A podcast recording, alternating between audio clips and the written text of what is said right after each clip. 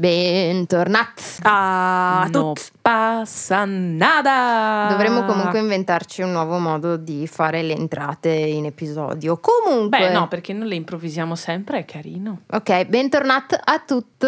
Oggi, sempre qui, a No Passa Nada, il primo podcast che tratta temi di salute mentale in chiave pop. Pop, perché mia Pop sorella mi ha porno. appena spiegato che l- l'artifizio che ho di fronte al microfono si chiama antipop. Sì, serve a far sì che la P non sia Sì, troppo ecco, esplosiva. Grazie, non sforziamoci di farla. Comunque, Stiamo- ah, stiamo in evitando realtà di entrare oggi- nel sì, core. Evitando. Oggi parliamo di un personaggio che sì è della cultura pop, ma non della cultura pop del nostro tempo. Nel No, senso, è, un pop, pop, vintage. è un, È un pop, pop precedente. È un pre-pop. È un pre-pop. È una preistoria del pop, Francesca. Pleistocene. Il nostro personaggio di oggi è niente pop-up di meno che. Scusate, oggi mi sono fissata col pop, anti-pop. È niente pop-up di meno che Charlie Brown, creato da Charles M. Schultz nella famosa striscia fumetti di Charlie Brown, Snoopy Beh, e i Peanuts. Chi non conosce Snoopy, bravi, Poverino. lo conoscete tutti, bravi. Poverino. ma anche i Peanuts in generale. Parliamo un po' di Charlie Brown. Allora, Charlie Brown, eh, vabbè, iconico personaggio che tendenzialmente è sempre un po' sul triste, che vorrebbe sempre riuscire a calciare la palla da football che Lucy gli tiene davanti e che regolarmente sposta all'ultimo. E quindi c'è questo, forse solo in un fumetto, in una striscia sola ci riesce, eh, ma non ne sono tanto sicura. Eh, Charlie Brown ha questo cane, Snoopy, che se vediamo Charlie Brown come una persona che ha grosse difficoltà sociali, Snoopy è esattamente il contrario. È l'anima della festa, è colui che crea anche delle situazioni in cui poter trascinare il povero Charlie Brown che ha questa proprio difficoltà a vivere la vita. E poi tutti i personaggi di contorno, quindi abbiamo Linus che è un po' la spalla mh, teologico-filosofica Etica e- etica di Charlie e. Brown e in realtà cerca sempre di fargli vedere il bright side della vita. Abbiamo Lucy che è la sorella di Linus che tendenzialmente usa Charlie per scaricare la propria rabbia, la propria frustrazione e quindi vediamo anche che Charlie Brown per certe cose è molto vittima. Abbiamo dei genitori per Charlie Brown che sono completamente inesistenti, o meglio, nelle strisce a fumetti volontariamente gli adulti non sono mai rappresentati. Ma se stiamo a guardare proprio le dinamiche familiari di Charlie Brown, qualcosina di non proprio funzionale, insomma, Un po' c'è. Ecco. Ecco. diciamo che Charlie Brown non è il classico ragazzino di 9 anni che ci aspetteremmo della middle class americana. Perché? Perché viene considerato e si considera un vero e proprio perdente. L'ansia domina la sua vita e tanto che nella maggior parte delle occasioni non riesce mm, a fare a meno di pensare negativamente e si blocca prima di qualsiasi step. Celebre è il suo innamoramento per la, ragazzina dai capelli rossi, Innamoramento che rimane sempre platonico perché Charlie non riesce mai a dichiararsi, ostaggio del- della sua ansia e della sua presunta incapacità a vivere. Ecco, quindi la patologia che viene inevitabilmente associata al personaggio di, di Charlie Brown è il disturbo evitante di personalità. Surprise, surprise! tan tan tan, che ricordiamo essere del cluster C. C, quindi insieme a quella... Ma in realtà non sono io la psicoterapeuta, perciò può No, dirlo ma, Giulia. ma facciamo, facciamo così. Beh, evitiamo per un secondo Di classificare. le classificazioni DSM. Parliamo di disturbo evitante di personalità, che a volte viene anche chiamato ehm, old school, disturbo ansioso di personalità. Quel disturbo caratterizzato da uno schema di comportamento di inibizione sociale, sentimenti mh, di inadeguatezza, estrema sensibilità alle valutazioni negative nei propri o nei confronti altrui e la tendenza a evitare qualsiasi tipo di interazione sociale. È un disturbo comune eh, dall'1 al 10% della popolazione e sembra essere ugualmente frequente sia nei maschietti che nelle femminucce. Cosa implica avere un disturbo evitante di personalità? Le persone che eh, soffrono di disturbo evitante di personalità si considerano socialmente incompetenti o inetti, sia in situazioni scolastiche sia in situazioni lavorative, comunque a contatto con l'altro. Vedono gli altri come potenzialmente critici o come disinteressati o come troppo richiestivi.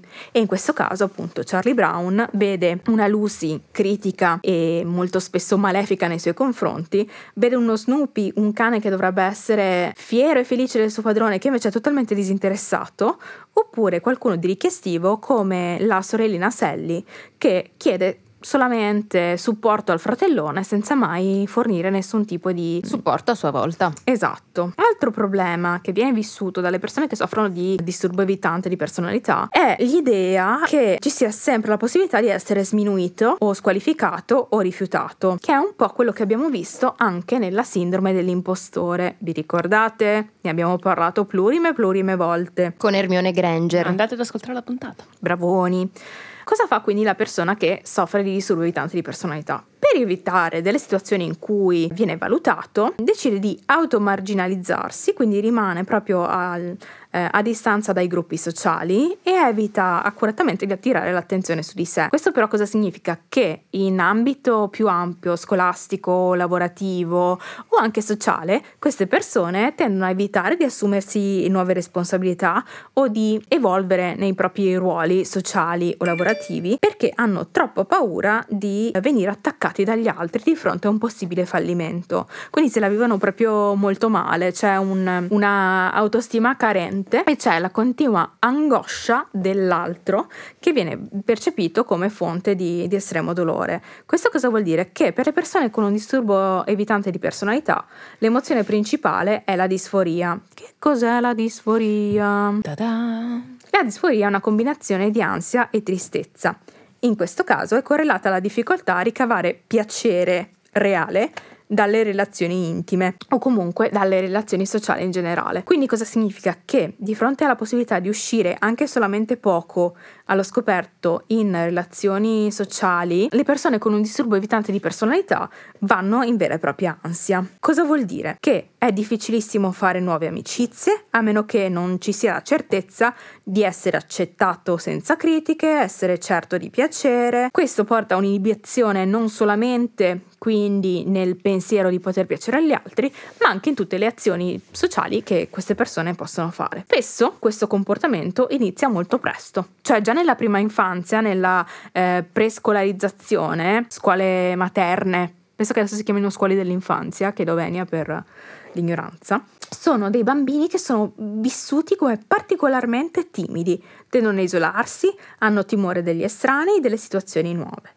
E anche se la timidezza è un precursore comune del disturbo, non vuol dire che ogni persona timida Debba per forza soffrire di questo disturbo, come ricordiamo anche che bisogna fare una grande distinzione tra ad esempio questo disturbo e quelle che abbiamo già visto nell'episodio con Atypical che sono le neurodivergenze. bravona, Quindi bravona. Praticamente tutte le nostre puntate sono come il web, link su link che rimandano a link che alla fine sono nostre puntate. praticamente Inception. una Ma abbiamo anche dei matriosca di difetti. programma. Ma tornando a Charlie Brown, Charlie Brown, appunto, vediamo un individuo di 9 anni, quindi individuo di 9 anni che può presentare timidezza. Chi soffre e chi sviluppa un disturbo evitante di personalità progressivamente diventerà ancora più timido in adolescenza e in età adulta, cioè quando, quando le relazioni assumono via via importanza maggiore. No, non stiamo dicendo che il vostro migliore amico della scuola materna non sia importante per voi. Cosa si può fare in questo caso?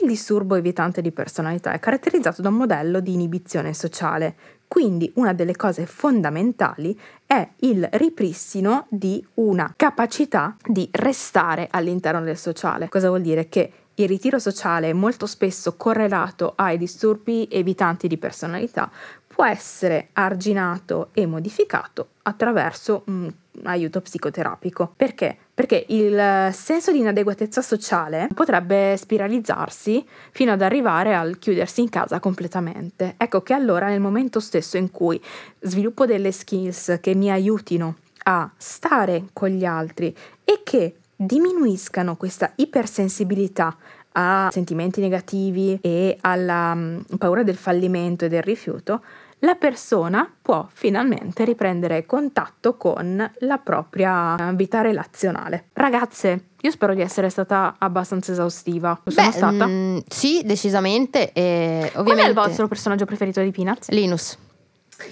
Marta? E allora io ho una. Mi piace come Io- Giulia ci ha proprio interrogato quando No, ho io- risposto io, ha guardato Marta. fa, Io ho Marta? una, una certa predilezione per Charlie Brown, ma perché? Perché quando, eh, a parte vabbè, la copertina di Linus, che è un'altra cosa stra interessante, Quando studiavo all'università la teoria dei giochi, uno dei primi esempi che mi hanno fatto, il professore grande Marco Licalzi, sempre sia lodato, fu proprio striscia, le strisce dei Peanuts, in cui lui sempre si illude, diciamo, di poter riuscire ad arrivare a questa benedetta palla e provarci sempre c'è a un caso, c'è un caso, ora non voglio, però lo approfondiremo su Instagram, andrò a recuperarlo.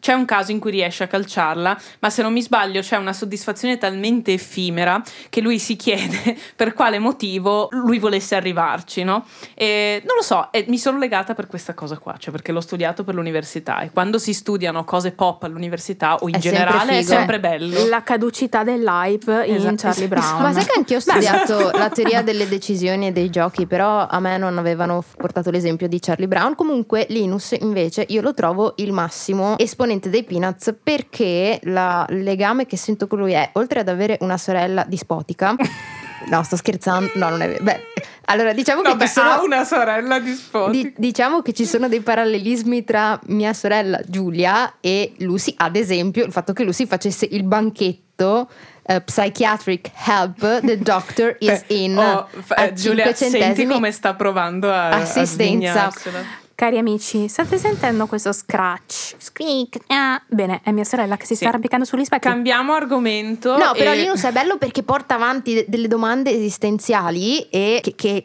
tutti noi ci facciamo della serie perché siamo qui, cosa ci facciamo qui e cerca le risposte appunto attraverso filosofia, teologia e quindi lo sento molto vicino a me. Francesca però... che, che fa finta di, di fare la Ah. colta. Passiamo alla musica. Allora, la musica per il disturbo evitante Francesca. Di personalità. E Charlie Brown era eh, Creep di, dei Radiohead. E prima o poi vi sarebbe capitato questo pezzo che viaggia sempre tra, eh, come dire, il meraviglioso capolavoro outstanding, bellissimo, a Dolore, fa dolore, schifo- dolore. Fa schifo e sopravvalutato. Non lo so. Comunque sta di fatto che eh, sicuramente fa parte della cultura pop, per quanto non sia una canzone prettamente pop. Mi premunisco e faccio, come dire, una excusatio non petita dicendo che comunque manifesto. non credo che sia la canzone preferita dei radio e di nessuno di noi, quindi non venite a dire ah ma perché i radio non sono questi. Sap- sappiamo che siete brav e quindi non lo farete. A me piace però tanto No Surprises dei Radiohead. belli- Beh, perché Fake Plastic Trees e tutto il disco,